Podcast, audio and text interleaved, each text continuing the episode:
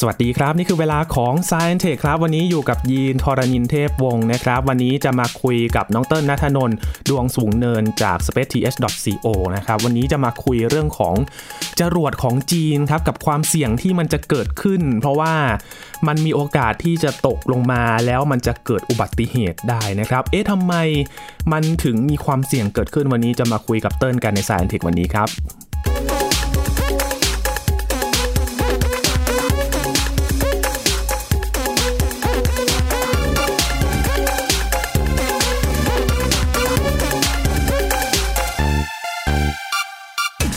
พูดถึงในปัจจุบันนะครับเทคโนโลยีอวกาศหลาย ๆ ประเทศเนี่ยพัฒนากันอย่างต่อเนื่องเลยอีกประเทศหนึ่งที่น่าจับตามองเหมือนกันก็คือประเทศจีนนะครับ คือตอนนี้เนี่ยเขาก็ส่งไปทั้งดวงจันทร์แล้วก็ไปดาวอังคารด้วยนะครับ แต่มีกรณีหนึ่งครับที่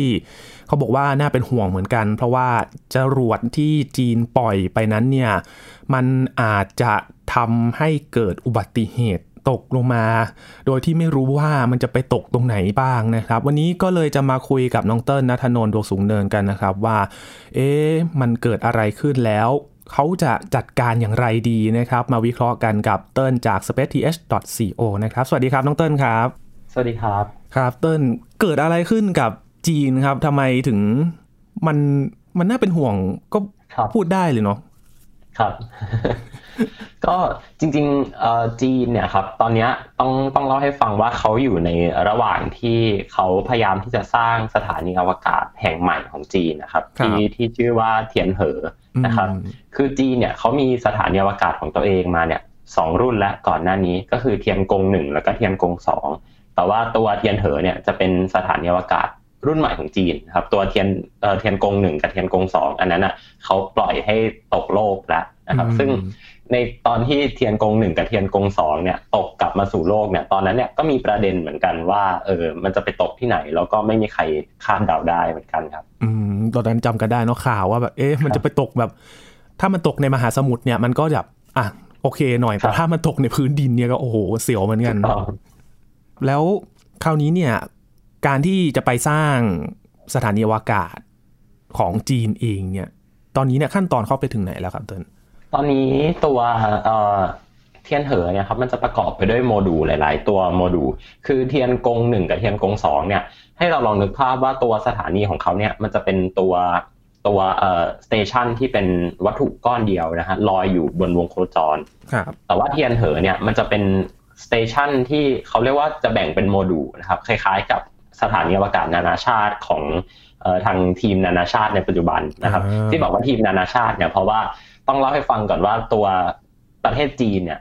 ได้เอ่อถูกบอยคอรดในเรื่องของอวกาศมาโดยตลอดนะครับ แล้วก็แน่นอนว่าไม่ได้เข้าร่วมโครงการสถานีอวกาศนานาชาติ อันเนี้ยก็เลยเป็นเหตุผลว่าทำไมจีนเขาต้องทำสถานีอวกาศของตัวเองขึ้นมานะครับอืมแล้วก็ตัวเทียนเหอเนี่ยก็จะเป็น Space Station หรือว่าสถานีอวกาศแบบโมดูลตัวแรกของจีนนะครับ ก็คือเขาจะใช้วิธีการส่ง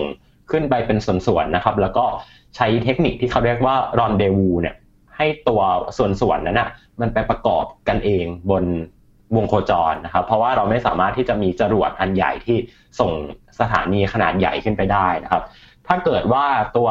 station เทียนเหอเนี่ยแค่ตัวที่เพิ่งส่งขึ้นไปเนี่ยที่เรียกว่าเป็นตัว core module เนี่ยมีแค่ตัวเนี้ยครับก็มีน้ำหนักถึง 20,000 กว่ากิโลกรัมแล้วนะฮะครับโอ้ถ้าเกิดว่าสร้างเสร็จหมดเนี่ยก็แน่นอนว่าจะมีขนาดที่ใหญ่มากๆ แล้วก็ จีนเนี่ยเขาก็จะใช้ตัวสถานีตัวเนี้ยครับเป็นตัวหลักเลยในการทำงานของเขาอืมแสดงว่าก่อนหน้านี้เนี่ย งานวิจัยที่ถ้าจีนอยากจะไปทำงานวิจัยแบบนอกโลกอย่างเงี้ย มันก็ยังทำไม่ได้ใช่ไหมเติ้ลครับ ถูกต้องครับก็เลยเป็นเหตุผลว่าทำไมเวลาที่เราเห็นข่าวอวกาศที่เกี่ยวกับจีนนะครับ ไม่ว่าจะเป็นการส่งจรวดส่งยานอวกาศไปดวงจันทร์ไปดาวอังคารเนี่ย เราจะเห็นด้านของความร่วมมือนานาชาติเนี่ยค่อนข้างน้อยนะฮะมอาจจะไม่ใช่ว่าไม่มีเลย แต่ว่าเรียกได้ว่าค่อนข้างน้อยเพราะว่า ถ้าในวงการอวกาศเนี่ย เวลาที่เราพูดถึงข่าวอวกาศในเอเชียกันเนี่ยเราจะไม่รวมถึงจีน เราจะถือว่าจีนเนี่ยไม่อยู่ในทวีปเอเชีย เพราะว่าเขามีมีทวีปของเขาเอง โอ้หายไปโดดเดี่ยวครับแต่ก็ไม่เดียวดายซะทีเดียวครับมันก็มีโครงการที่ไปร่วมอยู่บ้างนิดๆหน่อยใช่ครับ อย่างล่าสุดเนี่ยเขาจะไปร่วมกับทางฝั่งรัสเซียครับ ตรงเนี้ยก็เป็นข่าวที่น่าติดตามเหมือนกันๆอ่าใช่ที่จะไปที่ดวงจันทร์ใช่ไหมครับ ใช่ครับ ทีนี้ พอจะมีโครงการจะไปสร้างสถานีอวกาศของตัวเองละ มันก็จะมีอีกหลายเฟสเลย ที่จะส่งขึ้นไปใช่ไหมครับ ปัญหามันคืออะไรครับเติ้ลที่เขาเป็นห่วงกัน ปัญหาก็คือตัวเทคโนโลยีจรวดของจีนนะครับ ต้องเล่าว่าจีนเนี่ยเขามีชื่อเสียงด้านการทำจรวดตกใส่ชาวบ้านเป็นประจำย้ำว่าเป็นประจำตกไปเป็นประจำแสดงว่ามันไม่ได้มีไม่เคยมีแค่ครั้งแรก ใช่ครับ ก็จริง ๆ จีนเนี่ยฮะเขามีเขามีฐานปล่อยจรวดเนี่ยอยู่อยู่ทั่วประเทศเลยทีเนี้ยคุณผู้ฟังลองนึกภาพจีนฮะจีนเขาเป็นแผ่นดินที่ใหญ่มากครับแล้วก็มีพื้นที่อะไรต่างๆเต็มไปหมด แล้วฐานปล่อยจรวดของจีนเนี่ยครับไม่ว่าจะอยู่ที่มณฑลเอ่ออยู่ที่ตัวเกาะไหหนานฮะหรือว่าเกาะไหหลับที่เรารู้จักกันเนี่ย อันนั้นนะคือปล่อยลงมาแล้วก็ลงทะเลอันนี้ไม่ค่อยน่าห่วงเท่าไหร่แต่ว่า ตัวฐานปล่อยนะฮะที่อยู่ที่ที่อยู่ที่มณฑลที่อยู่กลางๆประเทศเขาเนี่ยเวลาที่เขาปล่อยเนี่ย มันจะต้องไปตกสักที่ไหนสักแห่งหนึ่งคือลองนึกภาพว่าจรวดเนี่ยปล่อยขึ้นไปเนี่ย มันคือการที่เราใช้ตัวจรวดเขาเรียกว่าเป็น launch vehicle ส่งเอาตัวดาวเทียมหรือว่ายานอวกาศขึ้นไป ทีนี้เนี่ยตัวจรวดเนี่ยมันไม่ได้ไปด้วย พอมันถึงจุดหนึ่งของมันที่เชื้อเพลิงมันหมดอันเนี้ยมันก็จะต้องตกกลับลงมาใช่ไหมครับ ทีเนี้ยพอมันตกกลับลงมา อันนั้นเป็นปัญหาแล้ว เพราะว่าเราไม่สามารถควบคุมการตกได้นะครับ คือจริง ๆ เราควบคุมได้ แต่ไม่เข้าใจจีนเหมือนกันว่าทำไมเขาถึงได้ปล่อยให้มันตกใส่บ้านของชาวบ้านได้ฮะจริงมันจะมีรูปเลยนะฮะคือเป็นเครื่องยนต์จรวดเนี่ยอันใหญ่ๆเนี่ยตกทะลุหลังคาบ้านมาเลยโอ้สามารถไปหาดูได้ในอินเทอร์เน็ต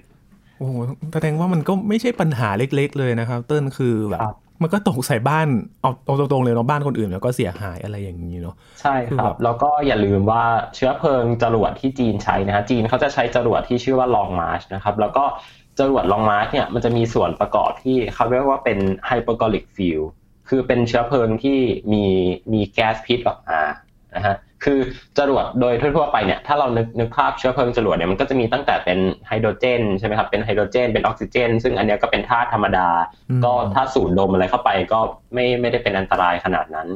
หรือก็จะมีไปจนถึงขั้นที่เป็นตัว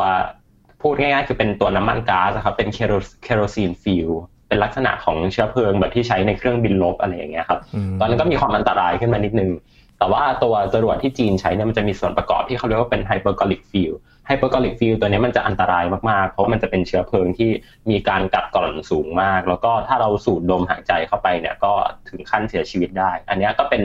เป็นปัญหาใหญ่ใหญ่กว่าซะอีกว่าโอเค ตอนที่ตัวจรวดมันตกลงมาเนี่ย ถ้าโดนคนโอเคคนตายแน่นอน แต่ว่าถ้ามันเกิดสารพิษตกค้างอยู่ในสิ่งแวดล้อมนะครับ หรือว่าไปตกในแหล่งชุมชนต่อให้เจ้าหน้าที่มีการเก็บกู้อะไรไปแล้วเนี่ย มันก็จะเหลือสารตกค้างอยู่ปริมาณมหาศาลเลย ตรงนี้ก็เป็นปัญหาที่ใหญ่มากๆ อืมคือนอกจากอุบัติเหตุที่มันจะเกิดขึ้นแล้วอะบ้านไฟไหม้อะไรอีกและสารที่มันมาจากไอตัวจรวดเนี่ย มันก็จะไปส่งผลต่อสุขภาพคนอีก ครับ จริง ๆ เคยมีมาตกที่ไทยด้วยนะมีมาตกที่อุบลแล้วก็ทางจิสตาแล้วก็กองทัพอากาศเขาก็ไปช่วยกันกู้ โอ้แบบนี้เนี่ยมันเกิดความรับผิดชอบกันเกิดขึ้นไหมครับเต้นที่ผ่านมา ที่ผ่านมาเนี่ยครับ จีนเขาก็มีพยายามมีความพยายามในการทำตัวระบบ tracking ของเขาอะนะครับที่ เขาบอกว่าถ้ามันไปตกที่ไหนเนี่ยเขาจะรู้ในไม่กี่นาทีนะซึ่งเอาจริงต้นว่ามันก็ไม่เป็นประโยชน์ดีเพราะมันก็ตกไปแล้ว มันก็จะตกคือมันมันตกแน่ๆอยู่แล้ว แค่แค่รู้ว่าตกที่ไหนแค่นั้นเอง ครับใช่จริง ๆ เนี่ยต้องบอกว่าเวลาที่เขาปล่อยจรวดเนี่ยหลายประเทศเวลาที่เขาสร้างฐานปล่อยครับเขาจะพยายามให้มันอยู่ติดกับริมทะเลนะคือตกเนี่ยก็ให้ตกริมทะเลไปครับซึ่ง ถ้าเราไปดูฐานปล่อยของอเมริกาเนี่ยฮะเราเราก็จะคุ้นชินกันดีว่าอ๋อแหลม Canaveral Cape Canaveral ของเขาก็คืออยู่ติดทะเลใช่ไหมแล้วเวลาปล่อยจรวดเนี่ยเราจะปล่อยไปทางไปทางทิศตะวันออก เพราะว่ามันคือทิศเดียวกับที่โลกหมุน ถ้าเราปล่อยย้อนไปทางตะวันตกเนี่ยเราต้องสู้กับแรงหมุนของโลกอีกทีหนึ่งมันก็จะใช้เชื้อเพลิงเยอะกว่าสิ้นเปลืองกว่านะครับ ทีนี้เนี่ย เวลาที่เวลาที่ปล่อยเนี่ยพอปล่อยไปทางทิศตะวันออกเนี่ยนะทิศตะวันออกเนี่ยก็จะต้องมีน้ำนะครับ มีน้ำเพราะว่าชิ้นส่วนจรวด แรกๆที่มันจะตกมันก็จะตกลงน้ำนี่แหละ แต่ว่าในเคสของตัวเทียนเหอเนี่ยครับ คือต้องบอกว่าตัวสถานีอวกาศเนี่ยมันมีน้ำหนักมากนะฮะแล้วก็ตัวจรวดที่ปล่อยเนี่ยคือตัวจรวด Long March 5B ตัวนี้ component เขาจะเยอะแยะขึ้นไปหมดนะฮะเวลาที่เขาสลัดชิ้นส่วนลงมาบนโลกเนี่ยหรือที่เรียกว่า stage เนี่ยมันจะกินระยะเวลานานมาก แล้วมันก็จะมีตัวตัวจรวดขั้นสุดท้ายครับที่พาตัว module station เนี่ยขึ้นไปถึงวงโคจรเนี่ยแล้วมันจะต้องตกกลับลงมาตอนนี้เนี่ยคือตัวที่เป็นปัญหากัน เพราะว่ามันไม่ได้ตกกลับมาในระยะเวลาที่เร็วเวลาหลังจากการปล่อยนะฮะเร็วในหลักชั่วโมง แต่ว่า อันเนี้ยจะตกกลับมาในในหลักวัน หรืออาจจะเป็นหลักสัปดาห์ ตัวนี้เนี่ยมันก็จะยิ่งทำให้การคำนวณ trajectory หรือว่าวิถีโคจรที่จะมันจะตกกลับลงมาบนโลกเนี่ยมันยากขึ้นด้วย อืม คือมันมันปล่อยไปแล้วแต่ว่ามันมันเหมือนมันก็อยู่บนอากาศใช่ไหมครับ ใช่ครับ ใช่ ที่ที่มันตกกลับลงมาเนี่ยฮะมันเกิดจากมันเกิดจากการที่แม้ว่าเราจะอยู่บนวงโคจรสูงแค่ไหนเองก็ตาม เนี่ย มันก็ยังมีเขาเรียกว่าเป็นแรงต้านอากาศจากชั้นบรรยากาศอยู่นะฮะคืออวกาศที่เราขึ้นกันไปเนี่ยสามร้อยสี่ร้อยโลเนี่ยมันไม่ได้เป็นอวกาศแบบคลีนขนาดนั้น มันก็ยังมีอนุภาคของอากาศอยู่ แล้วพอตัวชิ้นส่วนของจรวดพวกนี้ครับมันมันเกิดแรงต้านขึ้นมาเรื่อยๆเนี่ย ความเร็วที่มันโคจรเนี่ยมันก็จะโคจรช้าลงพอช้าลงมันก็จะตกกลับลงมาในที่สุด นี่แหละความยากเพราะว่าถ้าเราคำนวณถ้าเราคำนวณวิถีของจรวดเนี่ยจากการที่มันปล่อยเนี่ย เราสามารถใช้วิธีการคำนวณด้วยคอมพิวเตอร์อะไรปกติได้นะแต่ว่าพอมันไปอยู่บนวงโคจร แล้วมันค่อยๆ เกิดสิ่งที่เขาเรียกว่า orbit decay เนี่ยหรือว่าค่อยๆ เจอแรงต้านของอากาศและลงมาเนี่ยมันจะเป็นต้องอาศัยซอฟต์แวร์พิเศษที่ใช้ในการแท็กนะซึ่งตอนนี้เนี่ย ก็มีหลาย ๆประเทศก็พยายามทำนะแล้วต้นก็เชื่อว่าจีนเองเขาก็มีของเขาแต่ว่าถ้าบอกว่ามันจะไปตกที่ไหนอะไรไงเนี่ยก็เข้าใจว่ามีประเด็นทางทางด้านของการเมืองอะไรเงี้ยมาเกี่ยวข้องด้วย ก็เลยเขาก็เลยเลือกที่จะใช้วิธีบอกว่า ก็ไม่รู้ว่าว่ามันจะไปตกที่ไหน แต่ต้นว่าทางจีนเขารู้นะฮะแค่แค่เราไม่รู้เท่านั้นเองโอ้โแต่ถ้าถ้าเขาสามารถส่งยานไป สำรวจดวงจันทร์ได้ ส่งยานไปโคจรรอบดาวอังคารได้ และล่าสุดกำลังจะเอาตัวโรเวอร์เนี่ยไปวิ่งบนดาวอังคารเนี่ย คือต้นเชื่อว่าเทคโนโลยีการ track จรวดเนี่ยจีนเขาทำได้นะแค่แค่เขาไม่บอกเราแค่นั้นเองก็แบบเป็นเซอร์ไพรส์เหรอ จะเรียกว่าจีนสร้างเซอร์ไพรส์ให้กับเราได้ไหมแต่ก็ยังเออก็ต่อให้เราบอกว่าจีนเขาชอบปล่อยจรวดตกเนี่ย ก็ยังไม่เคยมีเคสว่าเป็นเป็นเป็นตกนอกประเทศแล้วก็เกิดเป็นวินาศกรรมขึ้นที่ที่รุนแรงนะอาจจะมีเป็นชิ้นส่วนบ้างอะไรบ้าง แต่ว่าก็ยังยังไม่เคยมีเหตุการณ์ว่าไปตกลงในเมืองใหญ่เมืองสำคัญอะไร ขนาดนั้นคือถ้าเดาจากตรงนี้เนี่ยเขาก็เหมือนเขาก็กะอยู่แล้วแหละว่ามันอาจจะไม่ได้ตกไปในเขตอะไรที่มันเป็นใหญ่ๆ ครับใช่ แต่ว่าตัวเคสเอ่อที่มาตกที่อุบลบ้านเราเนี่ยก็ไปตก กลางทุ่งนานะแต่ก็ไม่ได้ไม่ได้ห่างไกลจากบริเวณชุมชนมาก อืมแสดงว่าการที่จีนกำลังจะส่งเทียนเหอขึ้นไปเนี่ยจรวดของจีนเนี่ยเขาเขาก็ยังจะเดินหน้าใช้ลองมาร์ชอยู่ใช่ไหมครับเตินใช่ครับ เพราะว่าเออจริง ๆ โครงการลองมาร์ชเนี่ยหรือว่าจรวดของจีนเนี่ยเป็นโครงการที่จีนพัฒนามามานานมากนะฮะแล้วก็จนจนได้ตัวจรวดชุดล่าสุดเนี่ยก็ใช้เวลา นานเหมือนกันฮะกว่าจะได้ตัว Long March 5B เนี่ยแล้วก็เป็นเป็นหนึ่งในจรวดที่น่าจะทรงพลังที่สุดในโลกด้วยนะครับแต่ว่าตรงนี้เนี่ยมันก็จะมีความแตกต่างจากจรวดที่ SpaceX ใช่ไหมของอีลอนมัสก์ที่เขาสามารถกลับลงมาลงจอดได้เองอ่า Falcon เนาะครับตัวนั้นเนี่ยจีนก็มีความพยายามทำเหมือนกันนะฮะจรวดที่สามารถกลับมาลงจอดได้เอง แต่ว่าก็ยังยังไม่มีการนำมาใช้แต่อย่างใดอืมกำลังสงสัยอยู่เลยว่า เอ๊ะ ทางจีนเนี่ยเขาจะพัฒนาในในทางนั้นไหม เพราะว่า เรื่องของอาการกลับมาใช้ใหม่เนี่ยก็พูดถึงกันมากขึ้นเนาะในเทคโนโลยีอวกาศ ความพยายามที่ไม่ใช่แค่จีนเองอย่างทางตะวันตกเนี่ยเขาก็เห็นตัวอย่างมาได้ชัดแล้วแหละ ที่จรวดของ SpaceX เนี่ย Falcon 9 เนี่ยเอาไปส่งหลายรอบแล้วแหละ แล้วการที่เทคโนโลยีอวกาศ กับการที่เอาเรื่องของการนำกลับมาใช้ใหม่เนี่ย ตอนนี้มันมีความเป็นไปได้มากน้อยแค่ไหนแล้วครับ ในปัจจุบันนี้ ต้องบอกว่าการเข้ามาของ SpaceX เนี่ย ตัว Falcon 9 เนี่ย เขาลงจอดสำเร็จครั้งแรกในช่วงประมาณปี 2015 ถึง 2016อะครับรบซึ่งถ้าคิดมาถึงถึงตอนนี้เนี่ย ก็คือเป็นระยะเวลาประมาณ 6 ปีแล้วนะครับ ต้องบอกว่าเทรนหรือว่าแนวโน้มเนี่ย มันแน่นอนอยู่แล้วว่าเราค่อนข้างไปในทางจรวดที่สามารถนำกลับมาใช้ใหม่ได้นะครับ ด้วยเหตุผลด้านด้านเศรษฐกิจนะฮะด้านอีโคโนมีเพราะว่าแน่นอนว่าเวลาที่เราบิน เครื่องบินกันเนี่ยบินเที่ยวบินกันเนี่ยเราไม่ได้บินแล้วก็บินครั้งเดียวเอาเครื่องบินเครื่องบินไปทิ้งเลยนะเราไม่ได้ทำอย่างนั้นก็แนวคิดเดียวกันก็แอพพลายเข้ามากับจรวดเหมือนกันครับว่าถ้าเราสามารถเอาจรวดกลับมาใช้งานได้เนี่ย มันไม่ได้เป็นแค่เทคโนโลยีเท่ๆแต่ว่ามันมีเรื่องของเรื่องของ economic เข้ามาเกี่ยวข้องด้วย แต่ว่าทีนี้เนี่ยถ้ามองแนวโน้มกันของทางจีนเนี่ย ต้นว่าทางจีนเนี่ยเขาค่อนข้างที่จะ optional กับแนวคิดนี้ เพราะว่าตัวโครงการอวกาศของจีนเนี่ยเขานำโดยรัฐบาลเป็นหลักนะครับครับแล้วก็มีบริษัทเอกชนเข้าเข้ามาบ้าง แต่ว่าโดยหลักๆเนี่ยภารกิจสำคัญสำคัญ อย่างเช่นการส่งตัวโมดูลตัวเทียนเหอนะครับหรือว่าตัวโครงการเทียนเวินที่ไปดาวอังคาร ตัวฉางเอ๋อที่ไปดวงจันทร์เนี่ยครับก็ยังทำโดยรัฐอยู่ยังไม่ได้ปรากฏว่ามีการจ้างวานเอกชนอะไรเข้าไป คือต้องบอกว่ามันยังไม่มีการแข่งขันที่ จะทำให้เอกชนพยายามจะพัฒนาตัวจรวดที่มันนำกลับมาใช้ใหม่ได้ในเร็ววันนะครับไม่มันจะไม่เหมือนกับของอเมริกา เพราะว่าของอเมริกาเนี่ยมันเริ่มต้นมาจากว่านาซาเขาไม่อยากส่งจรวดเองแล้วเขาก็ผลักให้เอกชนทำทีนี้เอกชนก็ต้องมาคิดแล้วว่าทำยังไงให้การส่งรับจ้างส่งให้กับนาซาเนี่ยมันคุ้มค่าที่สุด ก็เลยเกิดเป็น reusable rocket หรือว่าจรวดที่นำกลับมาใช้ใหม่ได้ขึ้นมา เห็นไหมที่มามันจะแตกต่างกันและวิธีคิดเขาอาจจะแตกต่างกัน อืมโอ้โหชัดเจนมากเลยเนาะเพราะว่า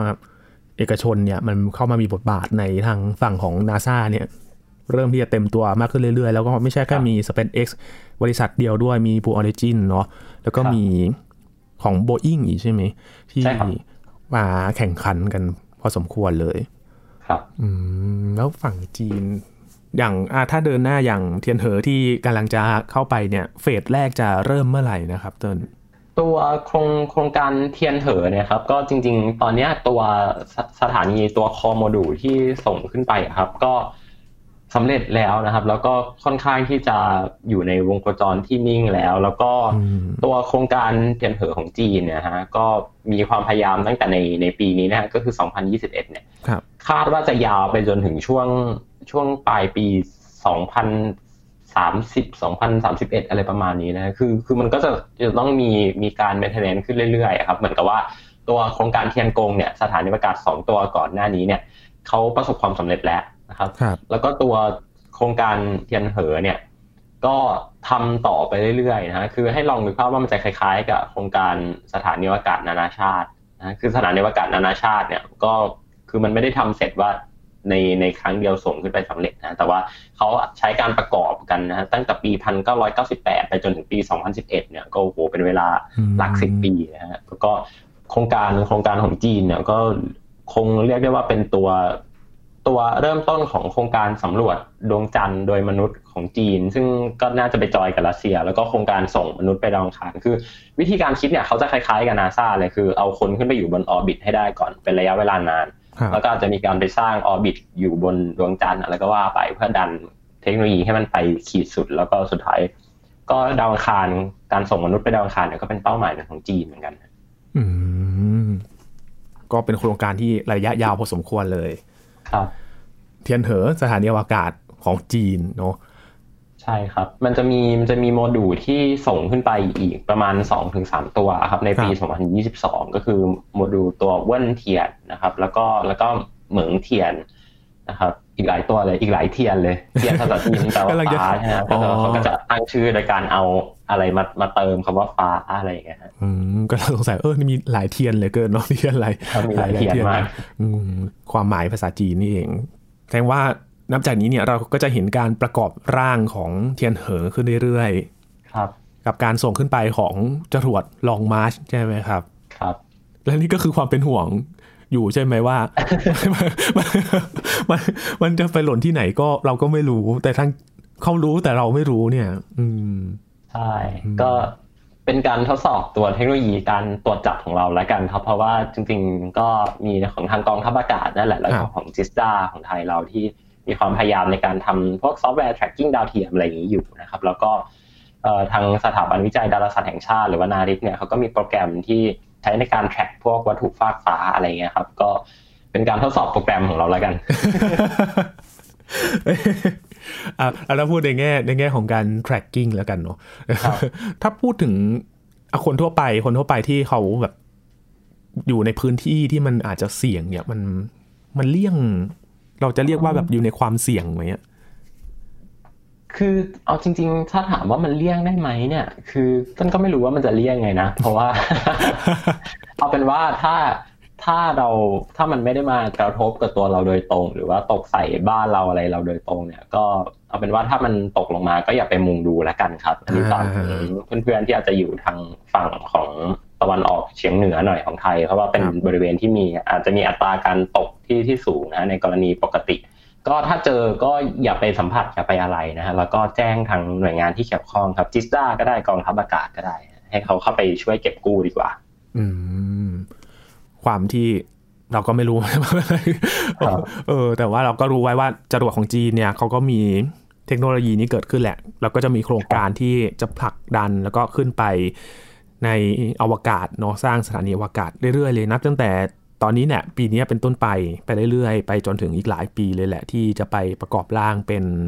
สถานีอวกาศนะครับ แล้วก็จรวดที่เขาส่งไปเนี่ยก็คือลองมาร์ชที่เป็นเทคโนโลยีที่จีนทำได้อยู่ตอนนี้เนี่ยมันก็มีโอกาสที่มันจะตกแน่นอนแหละ แต่ว่าเขาก็มี tracking ของเขาถ้ามีก็ขอให้แจ้งเตือนเร็วๆเลยกันเลย อันนี้เพื่อความปลอดภัยเนาะแล้วก็หวังว่าจีนเนี่ยเขาก็จะพัฒนาจรวดที่มันดีขึ้นกว่านี้ ที่จะทำให้เทคโนโลยีอวกาศเนี่ยพัฒนาขึ้น แล้วก็ลดความเสี่ยงที่มันจะมีความเสียหายเกิดขึ้นนับจากนี้ด้วยนะครับครับแล้วเราจะต้องจับตามองอะไรอีกไหมครับสำหรับจีนนอกจากสถานีอวกาศครับเติ้ลตอนนี้จีนเขามีโครงการไปสำรวจดวงจันทร์แล้วก็ดาวอังคารที่ค่อนข้างเข้มข้นนะตอนนี้เพราะว่าจริงความสำเร็จของจีนเนี่ย นับว่าไปไกลพอสมควรนะครับ แล้วก็ในอีกไม่กี่เดือนต่อจากนี้เนี่ยนะฮะคือเขาก็จะมีการส่งตัวรถที่เป็นตัวโรเวอร์นะฮะไปวิ่งบนดาวอังคาร คือยาน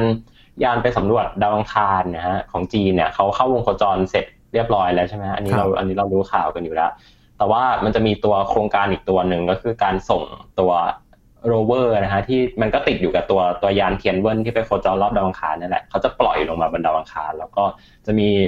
ทั้งตัว lander นะฮะคือเป็นตัวลงจอดแล้วก็เป็นตัวโรเวอร์คือเป็นรถที่ก็จะวิ่งบนดาวอังคาร ตัวนี้เนี่ยถ้าสำเร็จเนี่ยจีนจะกลายเป็นประเทศแรกนอกจากสหรัฐที่สามารถส่งยานไปลงดาวอังคารได้สำเร็จนะฮะแล้วก็ส่งตัวโรเวอร์ซึ่งก็นับว่าเป็นโจทย์ที่ยากมากนะถ้าทำสำเร็จเนี่ยก็ ก็คงเฉลิมฉลองกันใหญ่นะที่ทางจีนเขาเนาะเพราะว่าคือไปถึงตั้งตั้งนานแล้วแหละไปพอๆกับของ p e r s e v e r a n c e เลยใช่ไหมครับ ที่ไปส่งใช่ครับ แต่ว่ามันจะลงประมาณช่วงเดือนไหนนะครับ เติ้ลก็จริง ๆ ตัวยานลงจอดของจีนนะทั้งตัว rover แล้วก็ตัว lander เนี่ยเขา plan เอาไว้ว่าจะลงจอดช่วงเดือนพฤษภานะฮะซึ่งก็ไม่นานแล้วนะวันที่สิบเจ็ดเนี่ยเอ้ยวันที่สิบเจ็ดนี้แล้วนี่พี่ โอ้ใช่ใช่โอ้เดือนนี้แล้วนี่ก็อีกไม่กี่สัปดาห์เนาะ ครับใช่แล้วก็ตัวตัวบริเวณที่ไปลงจอดนะฮะคือUtopia Planitia นะครับ ซึ่ง Utopia Planitia เนี่ยบนดาวอังคารเนี่ยมันคือจุดที่เมื่อนานมาแล้วนะฮะหลายหลายสิบปีที่ผ่านมาเนี่ยสหรัฐอเมริกาเคยส่งยานไวกิ้งสองไปลงจอดแล้วนะฮะครับเป็นจุดเดียวกันเลยฮะแล้วอุปกรณ์ที่ถ้าสมมติว่าโรเวอร์ลงไปถึงแตะพื้นเรียบร้อยแล้วเนี่ยเขาจะไปศึกษาอะไรบ้างสำหรับเจ้าโรเวอร์ของจีนเนี่ย ตัวโรเวอร์ของจีนนะครับพอคือต้องบอกว่ามันเป็นครั้งแรกเนาะพอมันเป็นครั้งแรกเนี่ยวัตถุประสงค์หลักๆเนี่ยมันก็คือการเป็นเขาเรียกว่าเป็นการ technology demonstration หรือว่าการทดสอบตัวโรเวอร์โครงการต่างๆ อะไรอย่างเงี้ยครับก็จะเน้นไปที่ตัวจะเน้นไปที่การทดสอบแต่ว่าตัว instrument บนยานเนี่ยแน่นอนว่าจะมีพวกอุปกรณ์ต่างๆ ที่ใกล้เคียงกับตัวยาน Perseverance นะครับในเรื่องของการ ดูพวกเกี่ยวกับสเปกตรัมของธาตุอะไรต่างๆนะแน่นอนว่าโจทย์ใหญ่พอเราไปบอกว่าไปดาวอังคารเนี่ยหนึ่งหนึ่งในนั้นก็คือการค้นหาเรื่องของเรื่องของน้ำนะครับเรื่องของร่องรอยของน้ำก็ภารกิจตัวโรเวอร์เนี่ยนะที่ไปลงที่ Utopia Planitia เนี่ยก็ก็เป็นมีแนวคิดคล้ายๆกันนะคือพยายามหา track back sign ของของสิ่งมีชีวิตครับหาสัญญาณว่าเคยมีสิ่งมีชีวิตหรือว่ามันมีอยู่ มันหลบซ่อนอยู่ตรงไหนหรือเปล่าที่ดาวอังคารเนาะใช่ครับ ช่วงปีนี้รู้สึกว่าข้อมูลจากดาวอังคารนี้ไหลเข้ามาเยอะเลยนะครับเต้นตั้งแต่ Perseverance ลงไปเนาะแล้วก็ Ingenuity ที่ไปบินครั้งแรกบนดาวอังคารอีก มีข้อมูลอะไรน่าสนใจเยอะเลย ครับหลังจากนี้เนี่ย ก็จะมีข้อมูลอะไรใหม่ๆ ที่เราคงจะมาได้คุยกันอีกเรื่อย ๆ เลยนะครับ ครับรอดูนะครับว่า อีกประมาณเนี่ยไม่กี่วันนี้แหละ จากวันที่เราคุยเนี่ยวันนี้เนี่ยอีกประมาณ 10 วันเอง ถ้ามันตามกำหนดหมายเดิมเนี่ยไปลงแลบพื้นเนี่ยน่าจะมีข่าวใหญ่เกิดขึ้นมาแน่นอนคงได้คุยกันอีกหลังจากนี้นะครับ วันนี้ขอบคุณเติ้ลมาก ๆ เลยครับ ที่มาชวนคุยเรื่องของจรวดของจีนเนาะเราก็ติดตามกันด้วยว่าโครงการการไปตั้งสถานีอวกาศ ครั้งแรกของจีเนี่ยจะเป็นยังไงกันบ้างนะครับ โครงการที่ค่อนข้างจะใหญ่พอสมควรเลยนะครับ วันนี้ขอบคุณเติ้ลมาก ๆ เลยครับ ครับขอบคุณมากครับ ครับ นี่คือ Science Tech นะครับ คุณผู้ฟังติดตามรายการก็ได้ที่ www.thaipbspodcast.com ครับ รวมถึงพอดแคสต์ช่องทางต่างๆ ที่คุณกำลังรับฟังอยู่นะครับ ค้นหาคำว่า Science and Tech นะครับ Science S C I แล้วก็ตัว and นะครับ แล้วก็ T E